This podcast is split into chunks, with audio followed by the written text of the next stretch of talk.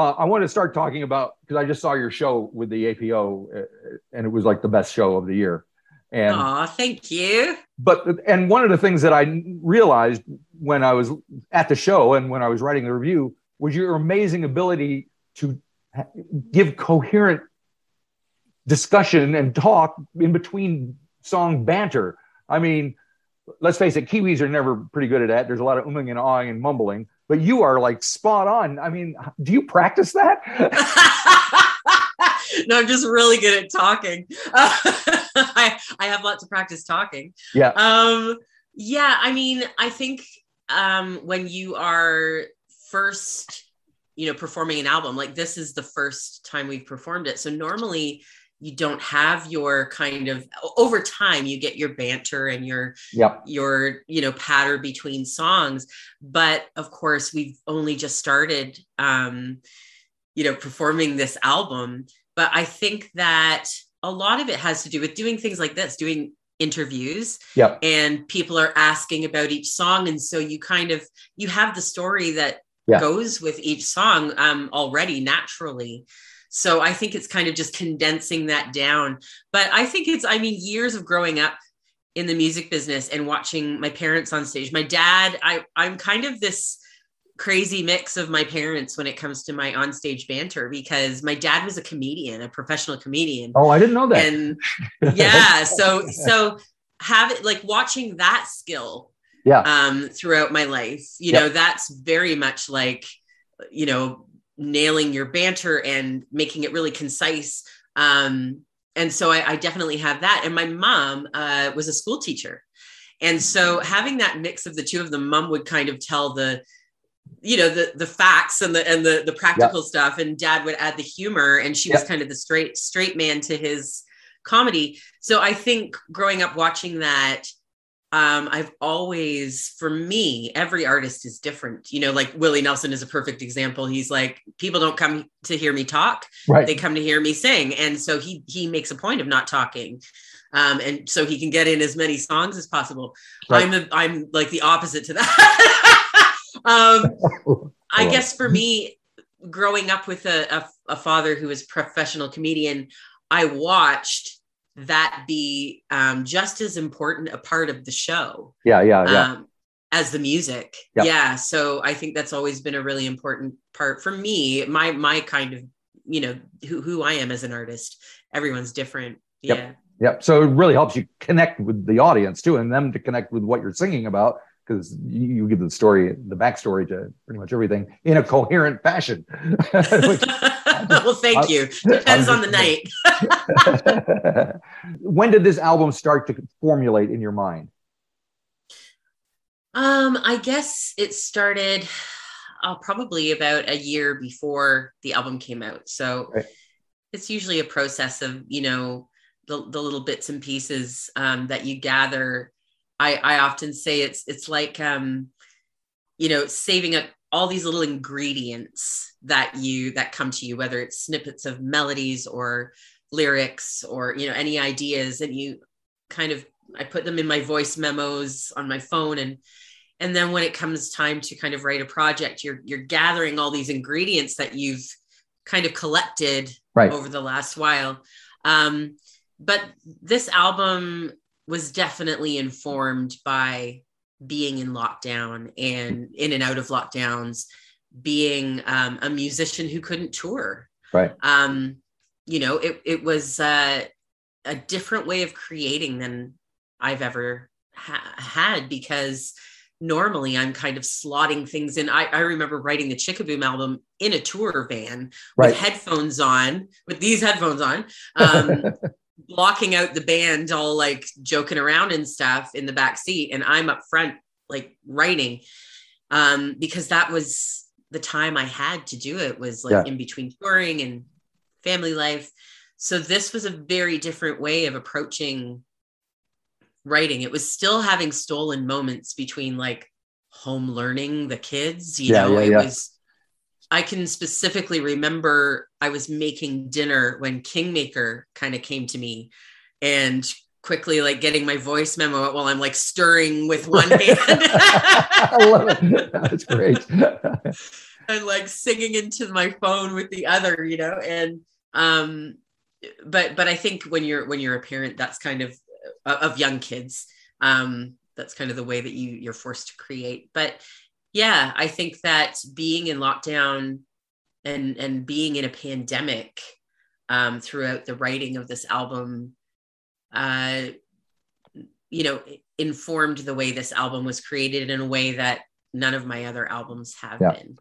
So to me, when I first, because I've been following your career for a bit, bit of time, just a little while, a little bit. And when I first heard it, it was just seemed to me it was a game changer. It was something. It's it's gone to another level. Did you go? With, was that in your mind when you were making the record, or did it be did it become that? Do you think, or has yeah. it become that for you? I, I yeah. Well, I. yeah, yeah. No, I think that. um I think that you know, as I said, like creating this album in a, in a way that um, uh, I've never had the time or the resource. You know, right. even things like financially, that's a, that's a restriction for artists. Yeah. Um, you know, not being able to afford a string section ever, or you know, um, and that again, you know, COVID giveth and COVID taketh away. And one of the things it gave was, even though I was not able to tour, um, I was able to kind of do su- some work in pockets between lockdowns within New Zealand. Yeah. And New Zealand is where I have my most successful profile and audience. And so there was that the income from those things. Um, but I didn't have any of the normally I'm in the red all the time from mm. touring overseas. Right. I mean, we know as people who reside in New Zealand that even leaving the country, is so cost prohibitive um, for making anything on a tour. Yep. Um, so when you're, you know, it used to be I'd fly my whole band and then I'd start flying just myself and picking up musicians on the ground, um, trying to make it sustainable. Yep. Um, so the reality is I was always, always like tens and tens of thousands of dollars, you know, in the in the red just trying to invest in my overseas touring market. And suddenly I thought, you know, that that was one of the restrictions um, kind of lifted because normally it's all based around live touring mm-hmm. and because that was removed not only did i not have the income from it but international touring i didn't have that kind of black hole eating up all of my resources and my time and so that was a silver lining actually um, was that i thought you know the album that I've always wanted to make, I can make it. Um, if I can't tour the world, then I'm going to make an album that can tour it for me. Mm-hmm. Um, because for the foreseeable future, it did not look like we would yep. be getting tour any anytime soon. Yep. So that and, and and another restriction I'd never really realized that I'd put on myself um, was live shows were always that was always number one. Right. Albums were to supplement the live shows. It was like, and here's a souvenir to take home of right. the show. And and I always kind of put this um restriction on myself. Like if I can't recreate it live, then it's not going on the album because I don't want people to be disappointed when I play live. Right. And and so I made albums specifically like lo-fi so that I could recreate that and people would be like, this is what I came to hear. Yeah.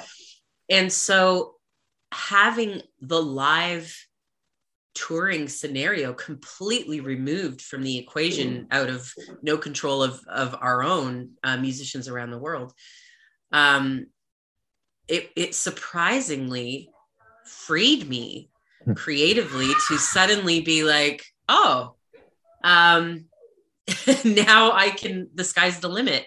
Yep. I can make the album I've always wanted to make. I don't need to worry about recreating it live. Of course, now I'm like completely screwed because I do. you did good so far. well, I mean, it's not every show you get like an no, I know, I know. orchestra, right? so, but but it, it's been interesting because you know, as as a fan, if there's an artist that I see, I don't expect it to sound exactly like the album. In fact, I like when it does. Right, right. You don't want it to something to. different. Yeah, it's like I, if I wanted to hear the record, I can listen to that at home. I want something Absolutely. different. Yep, yep, yep. Yeah, yeah, yeah. yeah. All right. So w- with that in mind, so uh, uh, there's kind of an overarching theme to the album about feminism and women's place, especially in the country music and radio and all that. Was that heavily on your mind, or did that just kind of come through as you were starting the writing process? Did you kind of go in with that in mind? Yeah, well, I think that um, at at the time I wrote the album, alongside that, I was writing another project. I was writing a show called the F Word. Oh yeah, songs right. of yep, feminism. Yep. Yeah, songs of feminism in country music.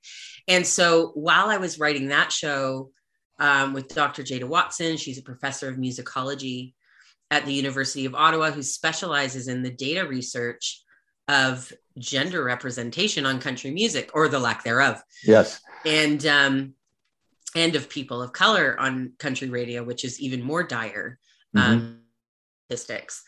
Um, and so working with her and telling these stories of everyone from Dolly Parton to Loretta Lynn to today, you know, Brandi Carlile and the Chicks Yep. um, being blacklisted from country music, um, you know, and, and telling the story of these women and the adversity they've faced.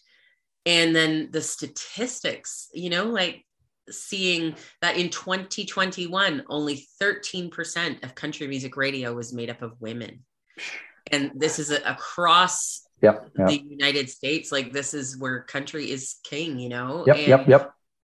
So it it's um working alongside, you know, while I wrote this album, um, I think I've most definitely informed, you know, what I was writing about in the songs. And I mean, I tend to write about my lived experience, uh, whether it be family and loss and love, uh, as most artists do. And my experience is one of a female in the music industry. And so that's what I write about. And Right. and and that's kind of what what came through. And I think that a, a really beautiful way of you know and you i think you referenced this in your review of the album was um, having jada then write the liner notes for kingmaker was kind of this beautiful way of like it coming full circle, Full circle. Yeah. Yeah. Yeah. and Yeah. and it tying in you know the work that we'd done um and it this this was kind of the culmination of that Right. Right. And it doesn't seem like really country music as the the business is changing. Even like you say, 2021 is the same. So you, you're going to be at this Americana Fest thing in Nashville, which I'm going to as well. I'm very excited about. So oh cool is that a way of like working around that system by just changing what you consider you call yourself or where you where you put yourself instead of country i'm americana or i'm folk or i'm Mm. hip hop or whatever it is is that is that a way of working around that established system Yeah, I think that Americana music in general is, you know, uh, it, it's that classic thing of like not being off. These are people and artists and industry um, people that are not being offered a seat at the table of the country music industry, and so they're building their own table and building their own industry outside of that. Um, and and so it's it's something that you know has to be done i don't have a lot of hope for the industry itself changing because they are benefiting too much from oppressing women and people of color Yeah. um why would they ha- they wouldn't have any motivation to to change what's working for them and making them a lot of money yep yep, yep. um you know when you uh, kind of the perfect example of the white supremacist roots of country music which i mean we all kind of already know that but to see it reflected you know uh, an artist a male artist um, who was all over the news for a, you know um, being filmed using a racist slur. Right. Um, the the infamous N word, um, his sales rocketed. Right after he did that. Um, and he is like the number one selling artist in America. I'm talking uh, Beyonce, I'm talking Yeah, yeah, Adele, everybody. Man. And that is a a sad testament to how the industry itself is not right. going to um, do anything about that kind of success, Yep. Yep. Yep. no matter what uh, comes, why it comes, you know. So uh, you mentioned Brandi Carlile. You must. Did you see the Joni Mitchell thing? And Oh watched- my gosh. I was. I I cried for like the entire day. I just watched it on loop and cried. Man, yeah, Brandi is one of those artists that transcends um just music, you know, Yeah. like she uses her platform and always has to um, elevate other women, queer artists, people of color, anyone who's kind of um, unwelcome in the mainstream Yeah. music business. She elevates them. And then to see, you know, her honoring Joni like that and getting to this point, you know, Joni having Yeah. had the health issues and not an, an, an aneurysm and not being able to perform. Yep. And I don't think a lot of people realize what an integral part Brandi has played in the rehabilitation Yeah. of her even getting the confidence to sing and perform. Um, you know, she reached out to her and and she's been for years now hosting these Joni jams at Right. Joni's house. Ah, At first, she did not even sing. It, she just wanted to be surrounded with music again. right. Right. Right. Um, and so it was always this amazing all-star Yeah. room full of people from Elton John to Paul McCartney dropping in and Brandi was hosting this. Man.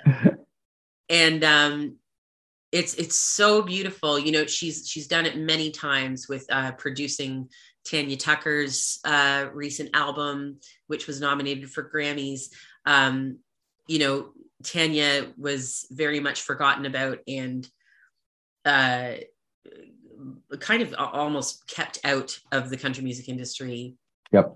Um, and you know, their Brandi was like plucking her out of, you know, uh, I would not say obscurity by any means about Tanya Tucker, um, but out of being unappreciated, Right. um, or underrated, and lifting, using her platform to lift. And and obviously, you know, people like Joni Mitchell and Tanya Tucker are people that already have a massive platform and um and and you know it, it's not like joni uh, it's not like brandi is uh um you know uh giving them a big shot or something right. Right. Right.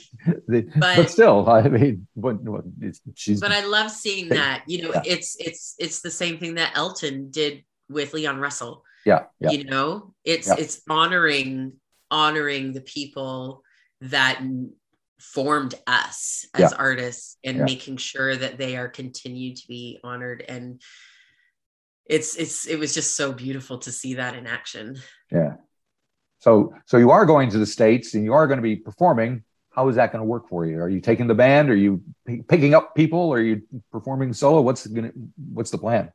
yeah so at the moment it's yeah it, i mean it's expensive at the best of times to take your whole band overseas right now it's it's almost Yeah. impossible Yeah. um flights are like triple the cost right now Yep. so i am flying um flying into nashville my brother jay is going to meet me there he's always in my band when i per- perform internationally Yep. and um in this instance we're going to be picking up a, a drummer um, and a guitarist who I, I haven't played with yet. So that's a bit, it's always a bit nerve wracking. Yeah, there you go.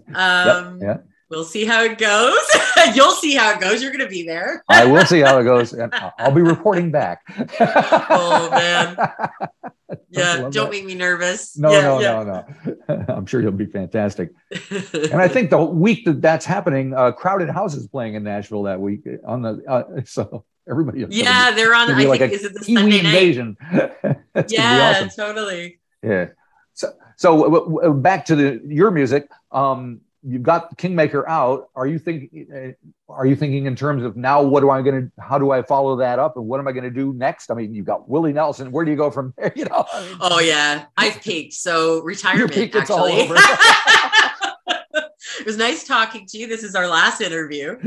Um, yeah, honestly, um, I I just can't even think because we've just released the album a few weeks ago. Yep. Um, so I'm definitely still in the album cycle of like rolling it out yep. and kind of riding the wave of seeing how this um, this all unfolds. Yep. Um, and yeah i guess we'll we'll see once once that's kind of come to its cycle of completion which is hopefully a while from now. Yeah yeah yeah yeah. No no it's i, I love the record. Love that show. It was mind-boggling. So i mean thank you. you talk about people weeping. People were weeping at that as well. When you were in the seats.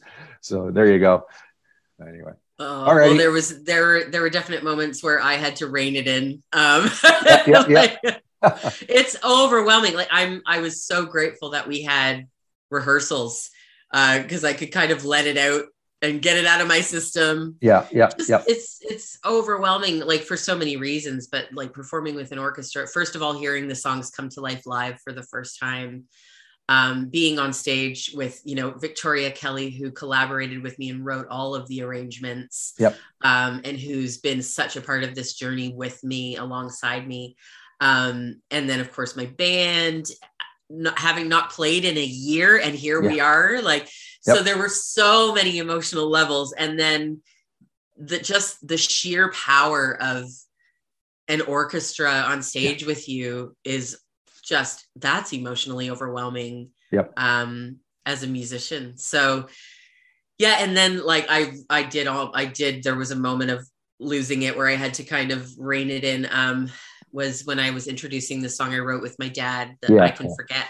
Yep. And just the thought of him hearing how what he would have felt hearing his song performed by mm. an 80 piece orchestra, you know, it yep. would have been a, a, dream of his that um yeah so there were a lot of layers i i wish you know i i kind of feel like like a wedding day where you um you're in the like the eye of this whirlwind of joy and happiness but it goes by in like this blur yeah. and i wish i could experience the whole thing again as an audience member to kind of just be able to yep, yep, yep. absorb it